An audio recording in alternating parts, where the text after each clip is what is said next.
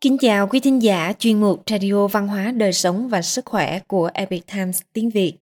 Hôm nay chúng tôi hân hạnh gửi đến quý vị bài viết được nhan văn thực hiện có nhan đề Ở nơi phàm trần có tiên duyên, may mắn gặp được chân nhân tu đạo. Bài viết được dịch giả Sương Sương chuyển ngữ từ bản gốc của Epic Times Hoa ngữ. Mời quý vị cùng lắng nghe. Chúng sinh hành tẩu tại cõi phàm trần trong nhân thế, nhìn như bình thường, nhưng có rất nhiều người có Phật duyên và đạo duyên. Họ chuyển sinh trong vô số kiếp luân hồi, chẳng phải là đang chờ đợi cơ duyên cùng với người truyền pháp, truyền đạo. Trung Quốc trải qua các triều đại đổi thay, đều đã xuất hiện không ít cao nhân đắc đạo ẩn cư và tu luyện trong núi. Khi họ đi khắp hang cùng ngõ hẻm, hoặc nhàn bước nơi phố phường. Ngẫu nhiên sẽ được an bài bởi nhân duyên mà hé lộ một chút thần thông. Điều này có lẽ là để cho thế nhân lạc vào cảnh giới kỳ lạ mà cảm thụ một chút sự tinh diệu của tiên thuật và sự cao thâm của đạo pháp. Cũng có thể để mọi người hiểu rằng, nhân tính vốn có thể câu thông với thần tính. Tu thần thông, luyện thần thuật vốn là điều mà người hữu duyên trong chốn nhân gian đều có thể làm được. Bài viết này giới thiệu câu chuyện trong Tống Triều Bút Ký, trong dân gian ít người biết đến, trong Di Kiên Chí cũng đã được ghi chép. Người tu đạo thuận miệng bốc thuốc, bệnh nhân dùng xong có thể phi thăng. Vào những năm thuần hy thời Nam Tống, một vị làm quan tại huyện Bà Dương có nói – Thôn gia của ông ta là hạng quốc hoa. Hồi nhỏ từng gặp một chuyện kỳ lạ. Lúc khoảng 8 đến 9 tuổi, trên cánh tay của hạng quốc hoa có một cái nhọt độc. Tìm mười mấy thầy thuốc giỏi nhưng đều không chữa khỏi. Về sau lúc cha mẹ ông dẫn ông đi chơi, may mắn gặp được một vị tu đạo. Vị đạo nhân này cao bảy thước, miệng rộng, nhiều râu. Phụ thân của hạng quốc hoa vốn là người hiểu biết sâu rộng. Thấy rằng người này tướng mạo phi phàm, quyết không phải người thế tục. Thế là ông lập tức tiến ra nghênh đón, hướng về đạo nhân cúi đầu thi lễ. Lúc này vị đạo nhân dừng bước, đôi mắt vẫn chăm chú nhìn vào đứa trẻ ốm yếu trước mặt. Đột nhiên vị đạo nhân kia dường như nghĩ ra điều gì, liền nói tại sao các vị không cho hài tử dùng tứ vật thang? Đạo nhân vừa nói, vừa tiến đến, cầm tay hạng quốc hoa và thổi nhẹ nhẹ, rồi sờ sờ ấn ấn. Phụ thân hạng quốc hoa muốn tỏ ý cảm ơn. Chủ động mời đạo nhân đến nhà dùng cơm làm khách. Nhưng đạo nhân từ chối, rồi nhanh chóng lẫn vào đám đông. Sau khi về đến nhà cha của Hàn Quốc Hoa nghe theo lời của đạo nhân, cho con trai uống tứ vật thang. Ba năm sau, nhọt độc đã khỏi rồi, nhưng vẫn không dừng uống tứ vật thang đó. Đến mùa xuân, ngoài nhà dương liệu thước tha xanh tốt, xuất hiện một con chim đậu trên đầu cành. Hạng quốc hoa khi đó còn nhỏ, trong lòng vui thích, liền muốn đi bắt chim. Đáng tiếc là cành rất cao, làm cách nào cũng không thể với tới. Chính vào lúc ông khởi tâm động niệm, đột nhiên cảm thấy thân thể nhẹ nhàng, rất nhanh liền bay lên như lông vũ, rồi đáp xuống trên ngọn cây. Kể từ đó, thân thể ông trở nên nhẹ tên. Chỉ cần nghĩ muốn đến đâu, liền có thể ngay lập tức bay đến đó, bất kể khoảng cách xa gần, trong nháy mắt là tới có lúc ông còn có thể bay lên chín tầng mây, nhìn thấy những tiên hạt bay cùng với mình. Ông sợ mình bay quá cao sẽ không thể quay về, lại lo lắng người khác biết chuyện sẽ ghi phiền toái cho cha mẹ, liền không dám tùy tiện bay nữa. Cha mẹ ông cũng không tường tận về chuyện này, nhưng trong họ hàng có người tình cờ nghe được. Có một năm, vào dịp Tết Nguyên Tiêu, Người họ hàng không tin ông có thể bay lên, liền cố ý trêu chọc nói Nghe nói cậu có thể hành tẩu ở trên trời, muốn đến đâu liền đến đó. Tối nay vừa vặn hoa đăng trong quốc phủ đẹp thế, sao không đi xem sao? Hàn Quốc Hoa nghe xong cười nói Chuyện này có gì khó Thế là cậu lập tức nâng mình Đằng không bay lên Cậu giống như mọc thêm đôi cánh rất nhanh, liền bay đi rất xa. Đến đêm khuya khoảng canh ba, Cậu quay trở về nhà, Đem những gì nhìn thấy trên đường Kể lại cho cha mẹ và họ hàng nghe. Sau đó, người họ hàng kia phái người đi kiểm chứng, phát hiện cậu nói không sai chút nào. Nhiều năm sau, có người đi thăm hạng quốc hoa, thấy ông thân thể thon gọn, bất phàm trông giống như người tu đạo. Ăn mày ngẫu nhiên gặp tiểu đạo sĩ, nhảy vào trong tường có động tiên. Những năm cuối thời thiệu hưng, ở huyện ngân, tỉnh chiết giang, có một người trẻ tuổi họ liên. Cả ngày chơi bời phóng túng, không ước thúc bản thân. Hắn thường ngày rất thích uống rượu, mỗi lần uống rất nhiều, cắm đầy hoa trên đầu, sau đó điên điên khùng khùng vừa đi vừa hát trên đường. Người dân ở đó không ưa hắn, nên đối xử với hắn như ăn mày. Còn đặt cho hắn biệt danh là liên ăn mày. Ở gần làng có một căn nhà hoang rách nát. Bởi vì nghe đồn trong nhà có ma quỷ, cho nên không một ai dám bước vào. Một hôm, liên ăn mày đi qua nơi đây. Hắn uống rất nhiều rượu, lững thững bước vào khi hắn đi vào trong phòng. Nhìn thấy có vị tiểu đạo sĩ xếp bằng đã tọa ngồi ngay ở giữa. Trong lòng liên ăn mày dâng lên sự thành kính. Thế là tiến ra phía trước, hướng đến tiểu đạo sĩ thi lễ. Lại nói với ông ta về thuật phi thăng của thần tiên và đạo sĩ. Tiểu đạo sĩ nghe hắn nói thì cười không đáp. Sau đó chỉ tay về phía bức tường bức tường kia liền giống như cánh cửa đá mở ra. Liên ăn mày kinh ngạc phát hiện, bên trong không còn là căn nhà dột nát, mà là một tòa cung điện hùng vĩ tráng lệ. Lầu cát tầng tầng lớp lớp, xen vào nhau rất tinh tế. Đúng là quang cảnh bất phàm, tuyệt không thể có ở nơi thế tục. Liên ăn mày được tiểu đạo sĩ dẫn vào trong điện thấy đại điện này bên trong bày biện, trang trí đẹp đẽ tuyệt luân. Cảnh trí giống như tiên cảnh vậy. Hắn nhìn thấy một tấm bảng treo ở chính giữa bức tường có ghi, động thiên chân nhân chi điện được viết bằng chữ màu vàng. Bốn hướng đông tây nam bắc, còn lập bài vị riêng, đồng giới thần quân. Nam động thần quân, tây thiên thần nhân và bắc cực chân nhân.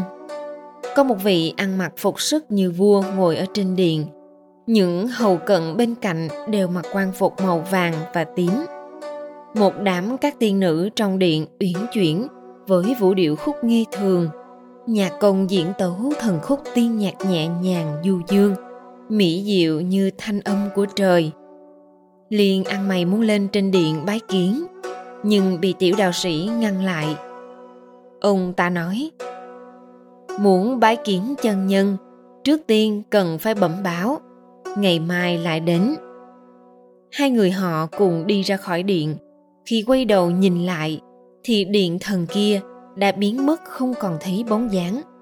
Trước mắt vẫn là gian nhà cũ kỵ rách nát kia. Sau đó, tiểu đạo sĩ lại quay vào trong phòng. Tung người nhảy vào trong vách, cũng biến mất không hình dạng ngày hôm sau, hai người lần nữa đi vào trong điện. Liên ăn mày vừa định đi bái kiến chân nhân trên điện, liền thấy một người cưỡi ngựa từ đằng xa chạy nhanh đến, hướng đến chân nhân truyền lời. Chỗ sau lưng ông ta cách đó không xa, có một vị tiên nhân phong thái bất phàm ngồi dưới lọng. những người hầu vây quanh, tay cầm cờ, xếp hàng tiến về phía trước lúc này tiểu đạo sĩ nói, đây là tử phụ chân quan tới bái phỏng chân nhân. Tiểu đạo sĩ cho liên ăn mày một miếng dưa xanh. Nhìn có vẻ đã thối rửa rồi.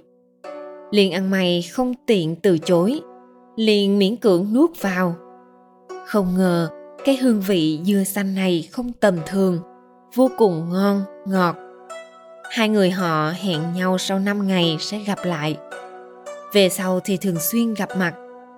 Nhiều năm sau, lúc liên ăn mày đã 60 tuổi, không còn vướng bận bùi trần. Mọi người nhìn thấy sắc mặt của ông hồng hào, tựa như đứa trẻ vừa mới ra đời vậy. Ông bốc quẻ các hung phúc họa cho người ta, đều rất linh nghiệm. Đạo sĩ truyền thụ thuật tịch cốc cho người chủ tiệm thuốc. Thời bắc tống ở đô thành biện kinh, có một vị hàng sĩ tên là trương củng. Tham gia thi cử nhưng chưa bao giờ đỗ đạt. Bởi vì bên ngoại mấy đời hành nghề y, nên anh ta cũng học được một số phương thuật. Liền mở một tiệm thuốc ở nơi phố thị. Một buổi sáng, anh ta vừa mới thức dậy, thay áo chải đầu xong. Liền nhìn thấy một vị đạo sĩ từ hướng mặt trời mọc đi đến hai mắt của vị đạo sĩ sáng ngời rất có thần. Nhìn thẳng vào mặt trời cũng không nháy mắt. Ông ấy đi thẳng vào cửa tiệm. Nhìn thấy trương cũng thì không chào hỏi, cũng không chắp tay hành lễ. Chỉ chỉnh lại y phục của mình một chút, rồi ngồi xuống như là không có ai bên cạnh. Trương cũng nhìn thấy vị đạo sĩ ngào mạn vô lễ, liền tức giận hỏi ông ta từ đâu tới đạo sĩ trả lời, ông không cần hỏi nhiều, tôi chính là đến tìm ông. Trương cũng thầm nghĩ, ở kinh thành này có không ít người thường ngày cá gan làm loạn, chắc hẳn tên này chính là một trong số đó. Thế là trương cũng cũng chẳng muốn so đo với hắn, bèn ném ra một xu tiền muốn đuổi hắn đi. Không ngờ đạo sĩ kia lại cười nói ta từ trước đến nay đối với con người là vô sở cầu. Bởi vì nhìn ông có chút đạo duyên, mới cố ý đến chỉ giáo. Vì sao ông nhất định phải đuổi ta đi chứ? Nghe ông ta nói như vậy, trương cũng bừng tỉnh ngộ, lập tức liền khăn mũ chỉnh tề, bái đạo sĩ làm thầy. Sau đó, đạo sĩ kia lại giảng cho trương cũng rất nhiều chuyện xuất gia tu hành trong đó có những pháp lý uyên thâm vi diệu mà trước kia ông chưa từng nghe qua. Thế là ông ta hối hận nói, trường cũng ta là người trần mắt thịt, xém chút nữa đã bỏ qua đoạn kỳ duyên cùng với vị tiên quân này. Hôm nay may mắn gặp được ngài, nguyện đời này xin lắng nghe lời chỉ dạy. Đạo sĩ kia nghĩ một lát, lại hỏi ông còn có tâm nguyện gì chưa xong không? Trương cũng trả lời, nhà tôi quá nghèo, có lúc ngay cả cháo cũng không có mà húp. Nếu mà không ăn cơm cũng có thể cảm thấy no bụng. Vậy thì đời này cũng không tiếc. Đang nói đến đó, một người bán táo chưng đi qua trước cửa. Đạo sĩ kia gọi lại, dùng đồng xu trước đó trương cũng ném ra, mua bảy viên táo sau đó nói với trương cũng. Phàm là thần tiên đều cho rằng, tịch cốc chỉ là phương pháp tu hành ở tầng thấp nhất. Không ăn cơm, thân thể cũng không tích trữ những thứ bẩn thỉu. Không sinh ra vật dơ bẩn, cũng sẽ không cần bài tiết. Cho nên như vậy cũng có thể coi là tu đạo. Đạo sĩ còn căn dặn ông nếu muốn tu đạo, thì không thể lại gần nữ sắc. Ông có thể làm được không? Chẳng những không thể gần nữ sắc, còn phải trừ dứt các niệm thế tục. Chỉ có như vậy mới có thể đắc đạo thành tiên. Đạo sĩ đem bảy viên táo kia cầm ở trong tay nhìn kỹ một chút, lại thổi vào đó một hơi, sau đó đưa cho trương củng, nói với ông ông ăn mấy trái táo này đi. Cũng không cần ăn thêm cái gì. Nếu như có người ép buộc ông ăn ông có thể ăn. Không quan trọng. Về sau có thể tiếp tục không ăn. Khi ông ăn bảy viên táo này sẽ ứng nghiệm bảy giấc mộng. Cũng là dùng biện pháp này đến nói cho ông một số việc. Chờ ông phụng dưỡng song thân xong, nhân duyên hết rồi, thì đi đến một tòa danh sơn vách núi treo leo, tìm một hang động có thể cư trú. Sau đó dùng tảng đá bích cửa hang lại. Từ đó về sau, ông sẽ ở bên trong tu hành. Chỉ cần 6 năm, thân thể của ông sẽ giống như ve sầu thoát xác, tiêu dao ở ngoài trái đất. Còn đến lúc đó sẽ như thế nào? Ta hiện tại còn chưa thể nói cho ông. Nói xong lời này, đạo sĩ liền đứng dậy đi ra cửa. Trương cũng muốn giữ lại, nhưng đạo sĩ vừa ra khỏi cửa liền không thấy bóng dáng. Về sau, Trương cũng cứ ngửi thấy mùi đồ ăn thì buồn nôn, bèn không ăn nữa. Lại qua hai năm, cũng không bài tiết. Ông chỉ cảm thấy đi lại nhẹ nhàng, tinh thần sảng khoái, mà thế lực cũng càng ngày càng tốt. Ông mỗi ngày đều đi men theo tường bên ngoài kinh thành năm vòng, từ buổi sáng mãi đến tối. Cho dù đi mấy trăm dặm, cũng không thấy mệt mỏi. Người nhà Trương cũng không tin tưởng chuyện này, bèn ép buộc ông ăn cơm. Kết quả ông ăn lượng cơm tương đương với mấy người ăn. Về sau ăn hay không ăn đều được. Và người bạn của ông nghi ngờ có gian trá ở trong đó, bèn đem nhốt ông vào một căn phòng trống. Nhưng ông mấy ngày không ăn không uống, cũng không thấy khó chịu. Có người tìm ông chữa bệnh, ông liền mang theo các vị thuốc rồi vui vẻ đi ngay. Ông cứ ngồi ở đầu giường bệnh nhân trong năm, ngồi ở đó đến 10 ngày nửa tháng. Không dùng đồ ăn nước uống, cũng không xảy ra việc gì. Đến khi Trương Cũng 60 tuổi, thân thể vẫn khỏe mạnh cường tráng giống như thanh niên vậy. Về sau, khi mẫu thân ông qua đời, mọi người cũng không biết ông đã đi đâu. Quý thính giả thân mến, chuyên mục Radio Văn hóa Đời sống và Sức khỏe của Epic Times tiếng Việt đến đây là hết. Để đọc các bài viết khác của chúng tôi, quý vị có thể truy cập vào trang web epictimesviet.com. Cảm ơn quý vị đã lắng nghe, quan tâm và ghi danh theo dõi kênh.